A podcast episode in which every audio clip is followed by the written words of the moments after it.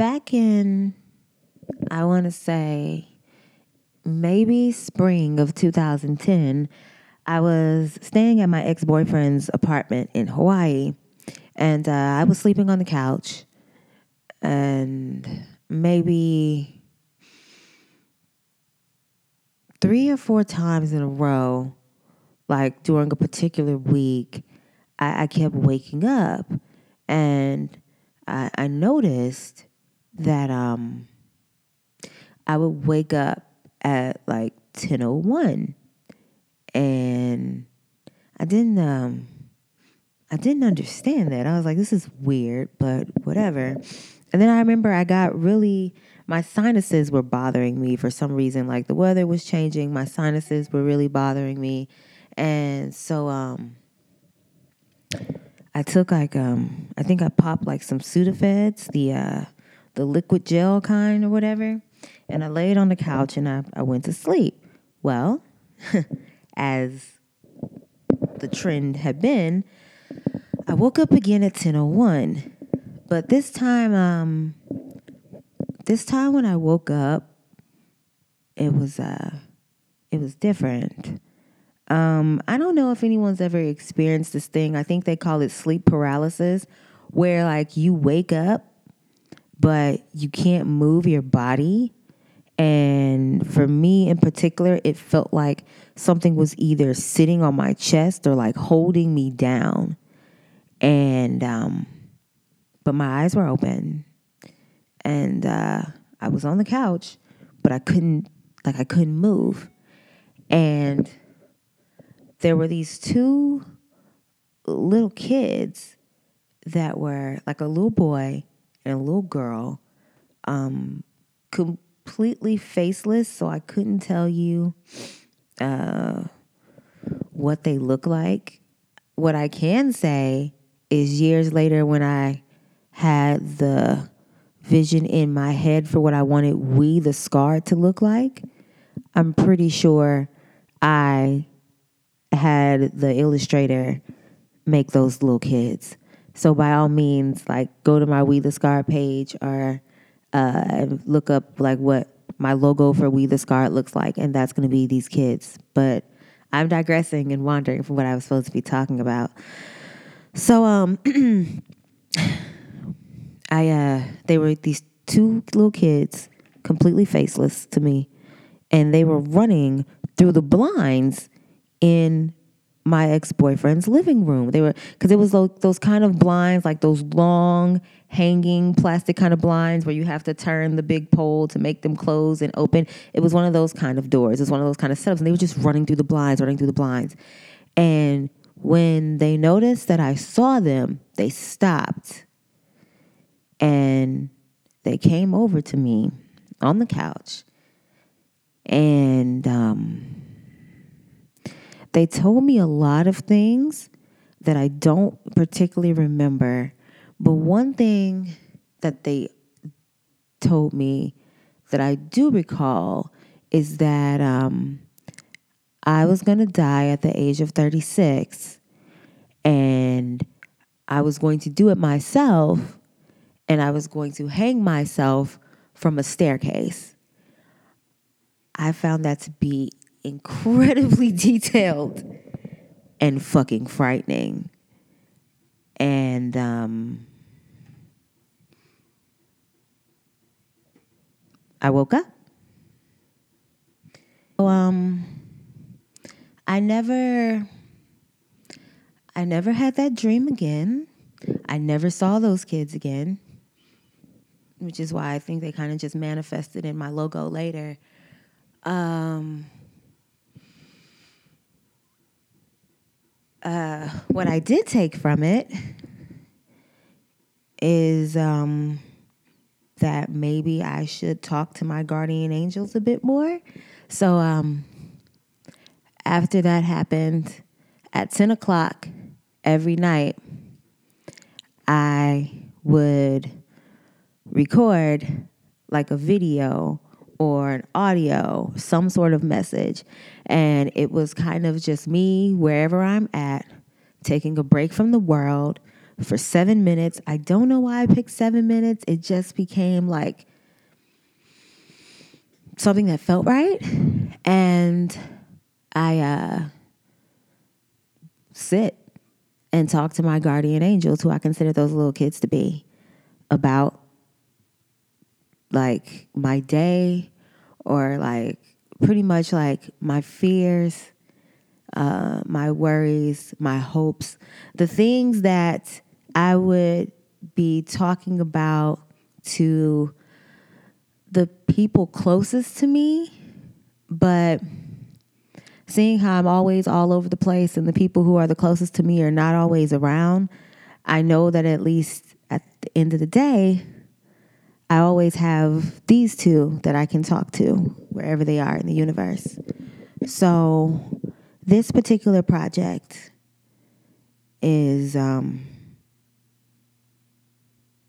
me sharing with you guys my conversations with them. This is 1001.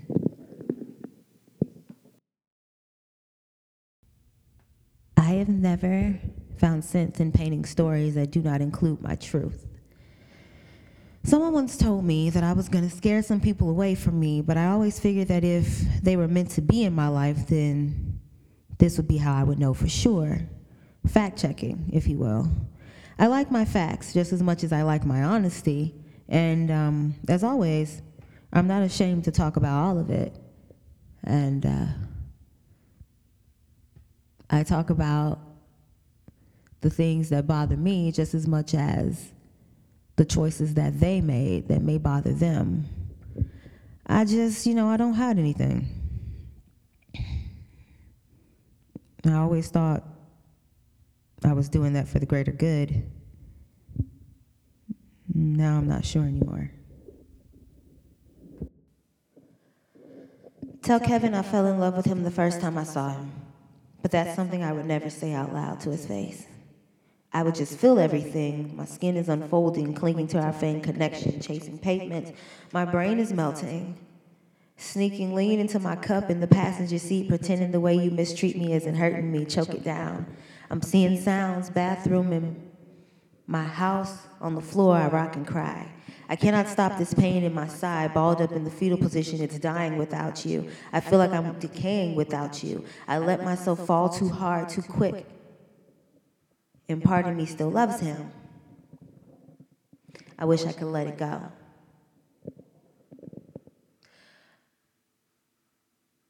I am repeating something that happened to me five years ago. And I thought that we were done. I never expected you to show back up under the moon, the stars, and the sun. Sun, sun. I was hoping when I found out that I was pregnant that we were going to have a son. I had his name picked out. I knew the things that I wanted to teach him about being a man in this world. I had his whole system stuck in my brain, and I was going to teach him exactly how he should interact and treat girls. I was going to teach him how to be a man and how to really have respect for young women, even though I felt like his father was still a boy. And he didn't prove me wrong. Not then, and not today. And it was weird to find myself going back through not only the emotional but the physical pain five years later when you pop back up in my life out of nowhere. Because you said you thought about me. And I found that to be funny because you hadn't spoken to me at this point in like over three and a half years. How can you think about someone that you don't even see? We had no kind of contact with each other anymore. I don't know what made the universe have you think about me.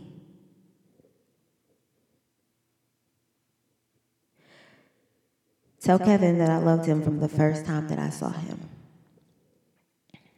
And that I would sit in the corner as a girl when I was younger and watch him take so many pieces of my heart and break them apart in front of me. And now, as a woman, I found myself back in the same placement of him breaking it all in front of me. It was the most important day of my life, and I was too busy.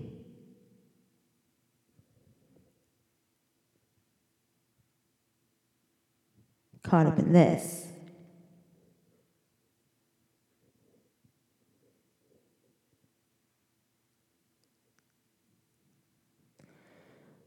Why can't the part of me that loves you die the same way our child did? Reach out for me. Who do you talk to when you have so many things to deal with? There's no one there for you because your reality was to be the strongest. Please tell me who you talk to. They can call you in the middle of the night. They can message you if they aren't close, and it's assumed, it's recognized, you're going to talk them off the ledge. Please tell me who you talk your woes to. And if you find one, tell me that you don't feel guilty. I know you do. How can we fix this? More importantly, how do we fix you? Give me the list. How do you fix someone who isn't even broken enough? Someone who has dealt with other shit for so long that they feel like the token spokesperson, take me to the wall. You need someone to be your hero, and I need someone to love me. We're trading for all the wrong reasons. Tell me who you talk to when there are still stars falling out of the sky because some people don't even believe they exist. So many rainbows, but no one can tell me why.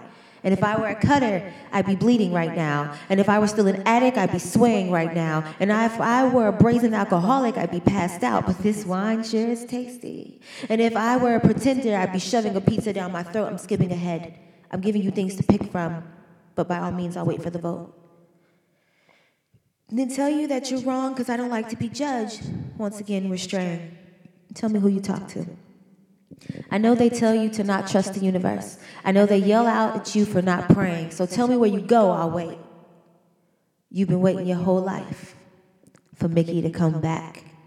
For someone to not make you feel less, for your mother to see her worth as more, for your father to be stateside, we're all just waiting for things that will never be, but also things that are too much to swallow. He asked you in the back seat if you were the type that swallowed. He's at home fucking this girl who was uglier than you now, then he nuts. He tells you that he wants you and you should know what's up. Don't believe that shit, but part of you still feels not good enough. You know better.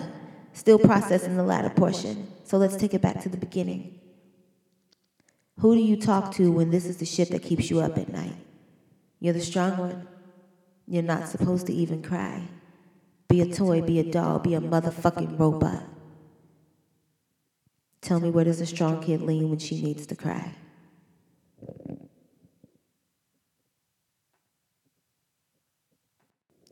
Privacy. Is it wrong to want the privacy? All hell the Evangelista. She could paint this shit oh so pretty. And they blame it on me being a cancer. I'm pulling all of this into a shell. You're being dramatic. You're the voice of problematic. Institutionalized racism in your face on the daily when you're just trying to do what you're good at. Girl, you're just being problematic.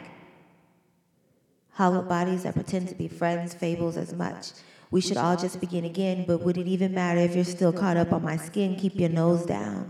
That still makes you part of the issue. It's easy to push things under the rug when they are not affecting you. Bring forth your jumper cables sitting here baiting me, trying to get me riled up, piss lining the windows of my cabin in plastic cups that didn't show up till I told my, you my feelings were wound up into our interactions. Who gets up under your skin for 17 hours, facades and fallacies, lies when you're trying to make me look crazy, to put your brain at bay for all the time someone else fucked you over in life, not me, I see. And it's all whack. If you're loud enough, it'll become a design. If you're insecure enough, you'll attack the insides again. You don't even know me, but had so much to say when we were sitting in front of authority, taking shots like you're writing pages about how you don't want to fuck with me, butter up, buttercup. Baiting me again, I know what's up, trust no one. One breath you're unleashing your childhood, the next breath you're saying how parts of you have never felt good. Enough. Non directional. Cooking is the only thing keeping you stable. One breath you're recalling failed relationships, talking about there's no one here you're attracted to but me. Next breath, quick to drag me through the mud, calling me an unprofessional drunk whose job you've been doing because everyone hates me because I'm so negative all the time. Yeah, you pegged it. You got me. It's funny that the boys club has been under the influence the entire time they've been professionally under me, but I digress because I'm just being problematic again. They're gonna come for your head, baby girl because that privilege is stronger than the ones who had it forced out of their soul by their own but still get to carry it.